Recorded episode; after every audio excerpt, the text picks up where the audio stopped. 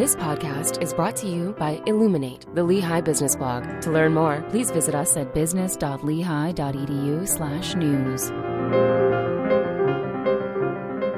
Welcome. I'm Jack Croft, host of the Illuminate podcast for Lehigh University's College of Business.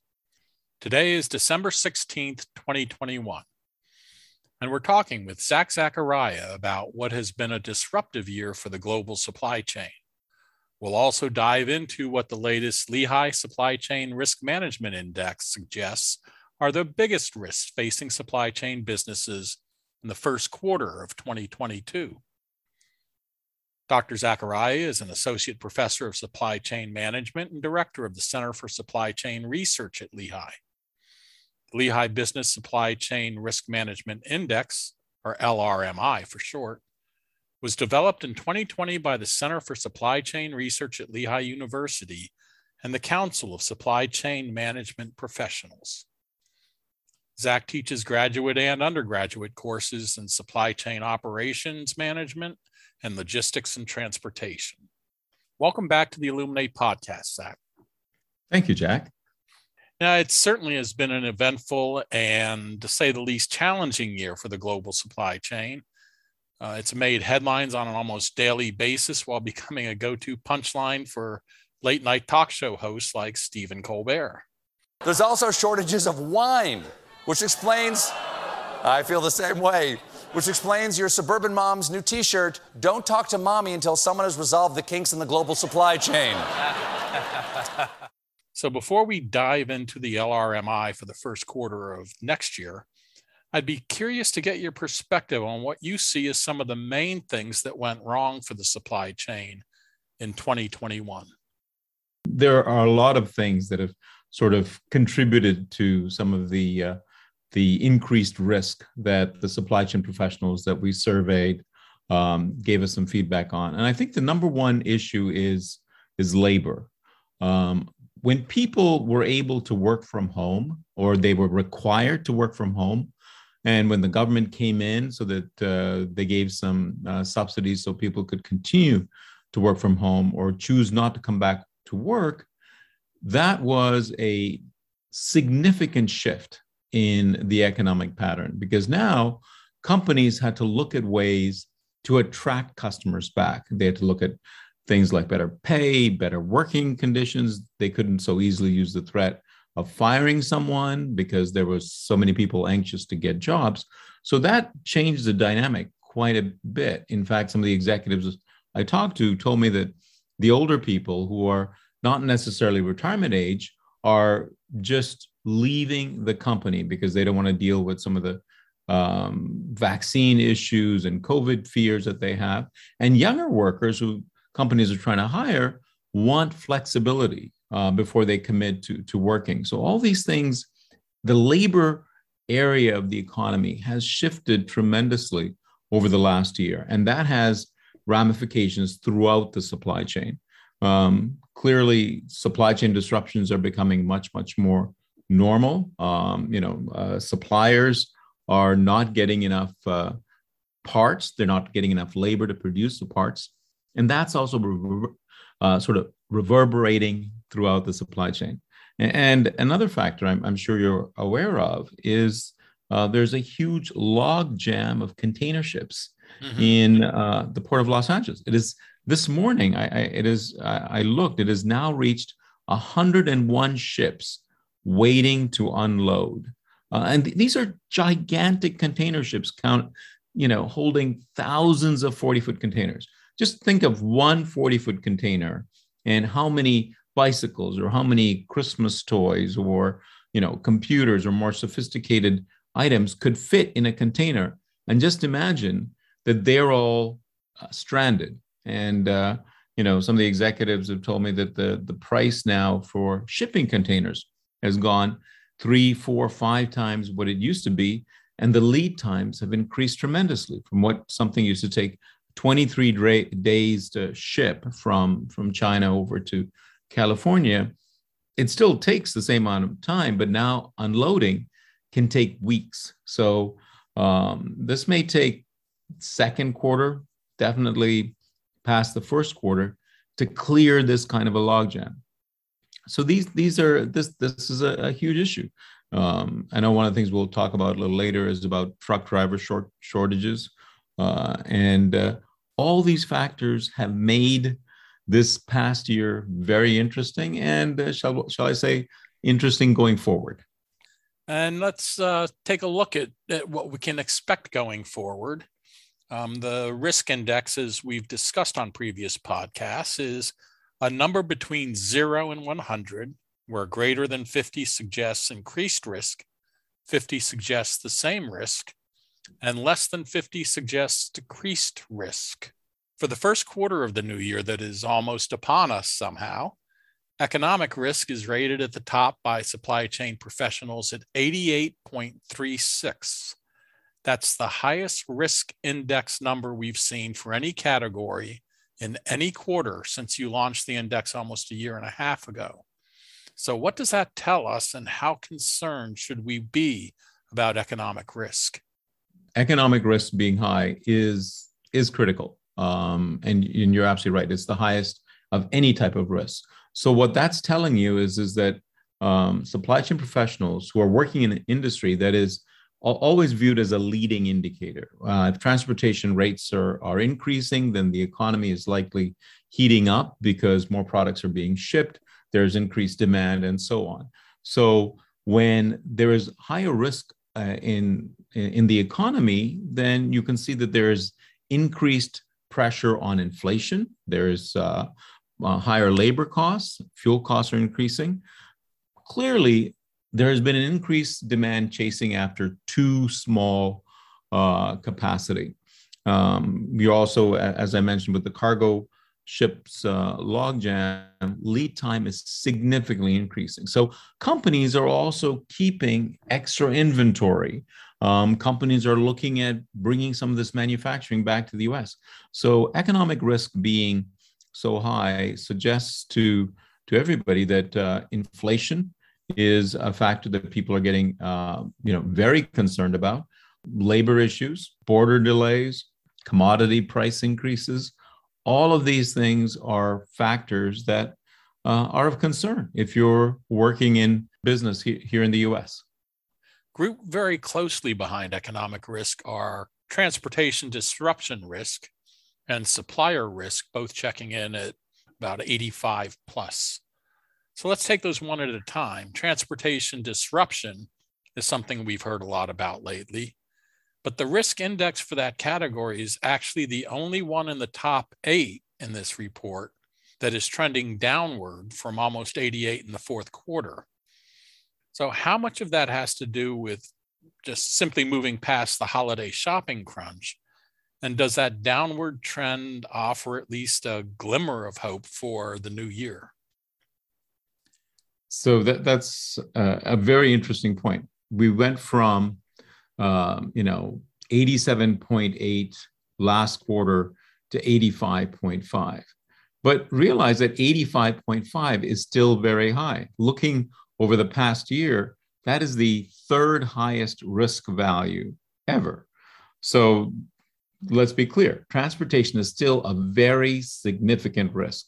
Mm-hmm. However, more supply chain professionals are concerned about the economy, inflation, labor, energy costs. Uh, transportation risk, one of the big factors of that is the truck driver shortage. And, and it's, it's very real. Um, people have been predicting that it's significant. It's simply going to get uh, worse as more uh, people are used to staying at, at, home and products are getting uh, delivered to your house. So there is that increased demand for truck drivers, but there isn't as much capacity. Now, uh, one of the things we have to realize is that the life or and, and this has become very very apparent is is that the kind of way that we are paying our truck drivers is not necessarily conducive for people staying in the industry. There is a sense now that we might have to shake up the way that, that they get paid because the vast majority uh, of the truck driving companies, so uh, some estimates, it's about 550,000 or so, uh, and about 98%, 99% of that group has less than 10 trucks in those companies 10 to 20 trucks. So these are extremely tiny companies. And the life of this the truck driver they get paid by the mile. Therefore if they sit at a dock to wait and get loaded they don't get paid. And if they don't have a new load as soon as they land um, you know that's again time that they do not get paid. We have to relook at the way that um, the economics of this uh, kind of process. So there is some question about getting that to become a little bit more equitable, and maybe we can uh, improve those opportunities so that we get more people to stay in the truck driving industry. Now, the other thing I need to also sort of share, since you brought these numbers up, is, is that the risk index is really capturing relative risk, not absolute risk. So absolutely, you know, you look and see, yes, there has been a decrease, and, and absolutely now the, the sense is, is that supply chain professionals are concerned about other risks that are somewhat greater than transportation, but not necessarily not, you know, transportation isn't improved tremendously. I think this is still a, a very, very real risk that people are very concerned about. And in one point, seems obvious, but I'll make it anyways, is you know talking about you know how difficult truck drivers um, you know lives and, and the economics of making that your career now are i mean it's never been an easy profession i mean it's always had a lot of time um, you know away from family um, you know it's you know just driving huge rigs for you know long periods of time is not easy on the body. So, you know, when you factor in all those things, that it was kind of a tough profession to attract people to in the first place, all these other things now are making it, you know, it's, it seems understandable why it's so difficult to find people to, to go into it now. Excellent point, Jack. Um, the, the and, and, you're absolutely right. But now you also have to realize that the larger companies are looking at ways that they can develop um, routes so that um, their truck drivers uh, can go back home. Mm-hmm. Uh, for example, uh, one of the companies that that I work with really has a policy where if they go out, uh, you know, they can they will not go for three four days in a row. They might go for a day, uh, two days, and then they pick another load to come back home, because the companies have also realized that uh, they have to create those policies because they end up with a more safer uh, truck driver. And uh, the larger companies are, are doing that. And clearly, um, that has been important as far as keeping uh, keeping drivers engaged. It's the smaller companies and it's the way that they're being compensated that I think needs to actually change. There, there's going to be a shift, and there has to be a shift in the economic model. And just uh, now, you can see that you know in large warehouses, we're going um, several 20 30 40% higher than the minimum government wage because that's what these distribution centers need to offer. They're looking at ways to uh, make sure that the jobs are constantly being rotated so that people don't uh, get stuck in repetitive jobs.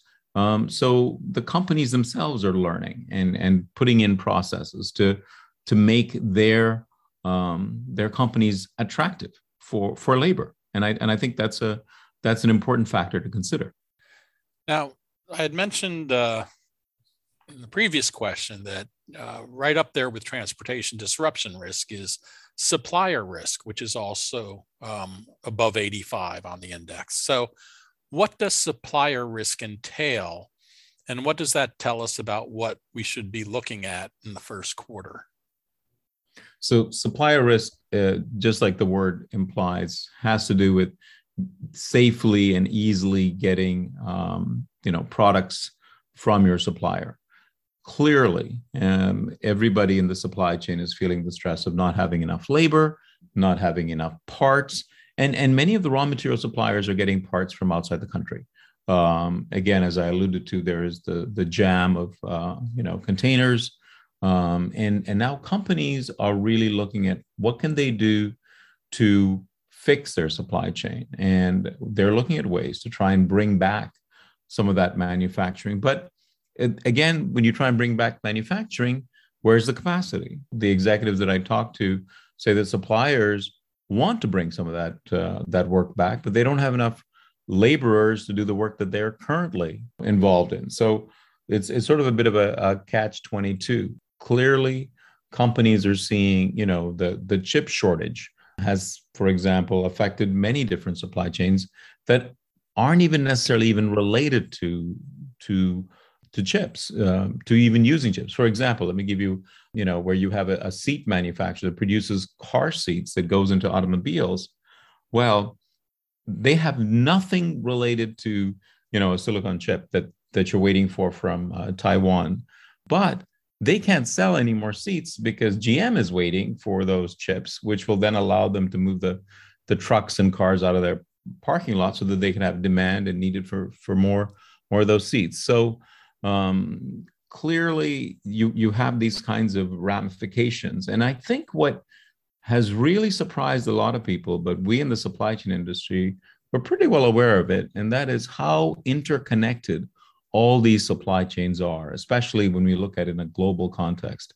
And so, nothing that you are doing in your area that you think is at all remotely connected to um, what is going on um, in, for example, with that ship that got stuck in the in the Suez Canal uh, affected a whole number of supply chains. Mm-hmm. Um, you know, the the integrated circuit, the silicon chip shortage, again, affected a whole bunch of different supply chains. So people are starting to realize that the decisions that they have no control over can directly affect how their particular supply chain is working. Now, the next category in the uh, latest LRMI is cybersecurity and data risk, which also obviously has been in the news a lot this year with a number of high profile cyber attacks on businesses and even governments. In fact, the Identity Theft Resource Center found that the number of publicly reported data compromises through September 30th of this year had already exceeded the total number of events in fiscal year 2020 by 17%. So we're, we're pointing to a record breaking year for data breaches, and that's not a record I think most people would want to see broken outside of perhaps the hacker community. So, how nervous are supply chain professionals about cybersecurity, and how nervous should we all be? So, w- one thing um, is, is clear is, is that all the executives I talk to are very aware of cybersecurity. And they also know that uh, when we uh, enable more of our workers to work from home, the propensity uh, of getting hacked increases. But I do want to make it clear that most of the executives I talked to said they've invested in putting a lot of good processes in place. And, and in fact, uh, one of the companies that are um, on my council at the Center for Supply Chain Research told us of a specific instance that happened a month ago where they did get hacked. Someone was able to get in through um, a person's email. It was a phishing attack. And when they got the request for the ransomware, the entire IT department was very quickly able to lock that server out, go back to another server with all the data two hours previous before that ransomware had, had got in. And they were back online, back working in, in under um, under two hours from when they got the first note about the ransomware. What, what I'm telling you is, is that companies are well aware of this and have put in a lot of places, uh, a lot of processes. I'm sure you're aware of pretty well everyone has gone to the two step factor authorization.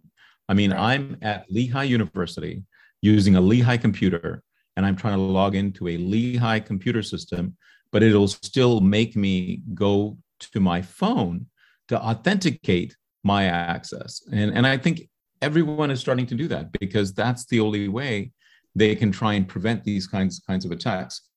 Uh, clearly, a number of attacks are increasing. And in fact, one of the comments that they talked about was it would be really good if countries, if governments actually started to collaborate to protect themselves from these kinds of attacks. So, and, and you know, but in the meantime, companies do have good processes in place, but we're going to get continue to get more attacks for sure. Now, very close to cybersecurity and data risk is government intervention risk. which is at almost 75 and a half. So again, everything we're, you know, we're talking about here uh, so far is somewhere between, you know, 75 and 88. 85. Yeah. yeah. On, on the risk level. So these are all very, very high. In terms of government intervention, what are the main concerns that about government intervention that you've heard from the officials and the people who take part in the ratings, the supply chain professionals? There's some indication that there are some things that are working and some things that are not working. Uh, one of the things uh, that is is clear is is that you know putting uh, money in terms of the subsidies, um, you know, uh, in in a sense, uh, the the equivalent of paying people to stay at home, um, those were all sort of viewed as as, as problems because uh, large corporations seems to be benefiting uh, from this, but that's led to inflationary pressure and price increase. And, and then there's also some companies that even in my own board have talked about they're split on the vaccine mandate. You know, uh, some vac- some companies said that we are mandating uh, you know we're following the government lead and we we like that because we're mandating vaccines across our country and then other companies say that my company is across all 50 states and every state has their own own mandates and we are not able to to do this so there is a it's it's really um, no clear consensus. Uh, you have some respondents who've said that we need to you know stop this overregulation which is really sort of constricting how government uh, you know how companies can actually survive and in this economy. And then other um, respondents are talking about well we got to look at uh, climate change and and uh, sustainability and maybe we need to figure out how to reduce our reliance on on oil and these kinds of things so there's there's a real mixed kind of um, responses that the respondents are, are providing. But clearly, a lot of people are looking at the infrastructure bill as an opportunity to bring some construction back, to perhaps increase demand in another area that could be a benefit for the economy as a whole. And now, the last specific category I'd like to ask about is consumer risk, which is number six out of 10 on the first quarter list and is at 66.81. But looking back at the third quarter 2020 LRMI, which was the first index you did when it launched, consumer risk was at the top of the charts at 81.8. So in less than a year and a half, it has dropped 15 points. And that certainly seems like good news. So is it as significant as it sounds, or are there other factors contributing to that? Clearly, it's it, it is good news you know in comparison. And and remember the kind of scale i'm using is not a linear scale. So 15 points is a huge difference uh, the number from you know 81 uh, down to 66 that, that that is a significant uh, difference. But i think what you're seeing in that difference is is that third quarter 2020 supply chain professionals were concerned about demand. We had just got the lockdown. We uh, you know everyone had uh, were mandated was was staying at home and these kinds of things. And a lot of companies were struggling with uh, customer demand. Do they have demand for their products? People were canceling orders. Uh, this is where the whole you know uh, chip shortage really started to take place because all the big automotive companies canceled all their orders. They were not they were worried about demand.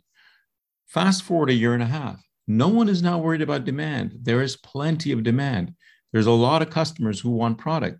Now they're concerned about supplies. The, the shift of risk is really into can we produce the products? Can we deliver the products? Can we get the raw materials to meet the demand that is being, you know, that, that we're faced with? Uh, a lot of companies have said that if we had more labor and more raw materials, we would have been able to uh, be even more successful.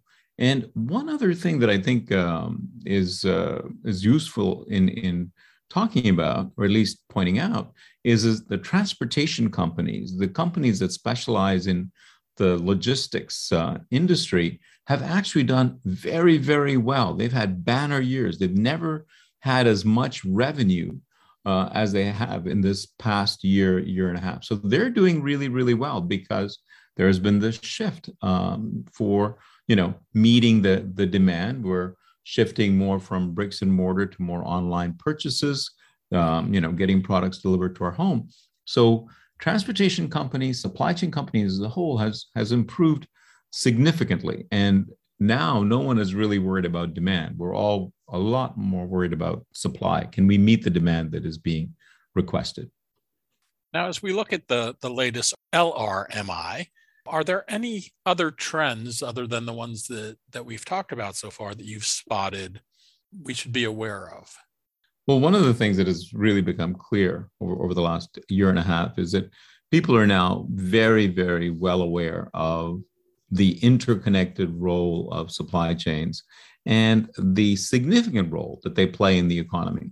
I think, uh, you know, a year and a half ago, nobody could really uh, even talk about supply chains and you know what that all means but now that word is uh, is is common. Everyone uh, understands the role that supply chains play uh, in the economy. And i think that that extra attention is going to improve the the way that supply chains will will behave because now you're going to see some sort of endemic or built-in inefficiencies that if we focus we could really make more efficient and then improve the flow of uh, goods and services across the economy so I, I think that's definitely going to happen the other thing that might be kind of a little bit worrisome is is that we don't know how much of the demand is completely real. Many of my executives in, in the board have told me that they are uh, rationing their their products because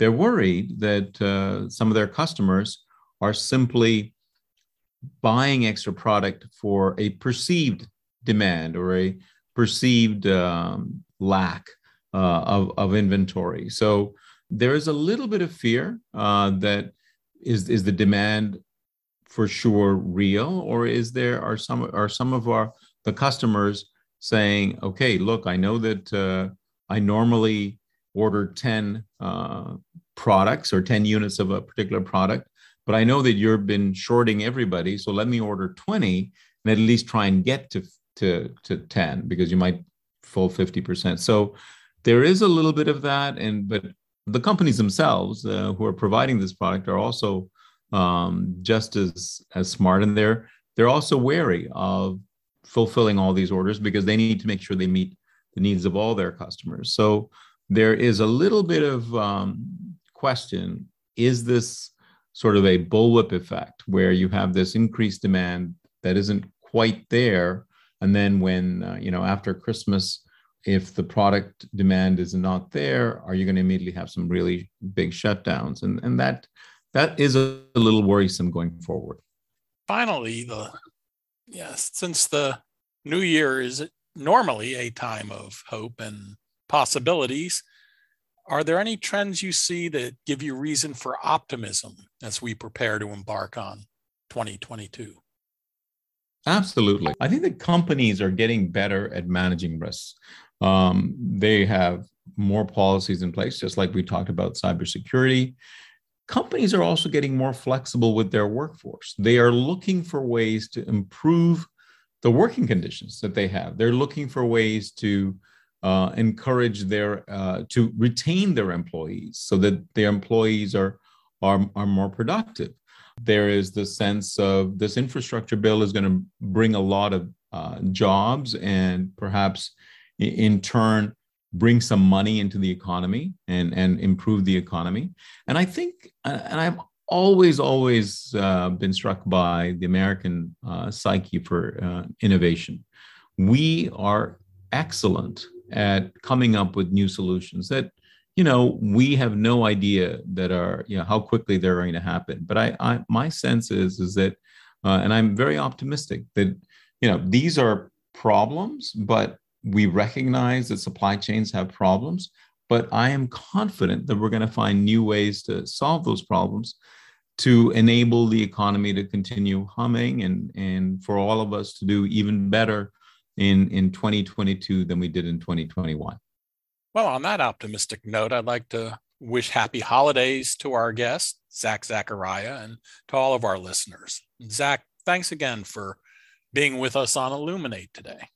Thank you very much, Jack. If you're interested in learning more about the Lehigh Business Supply Chain Risk Management Index, you can find all of the reports on the Center for Supply Chain Research at Lehigh website under Lehigh Business, the College of Business at Lehigh.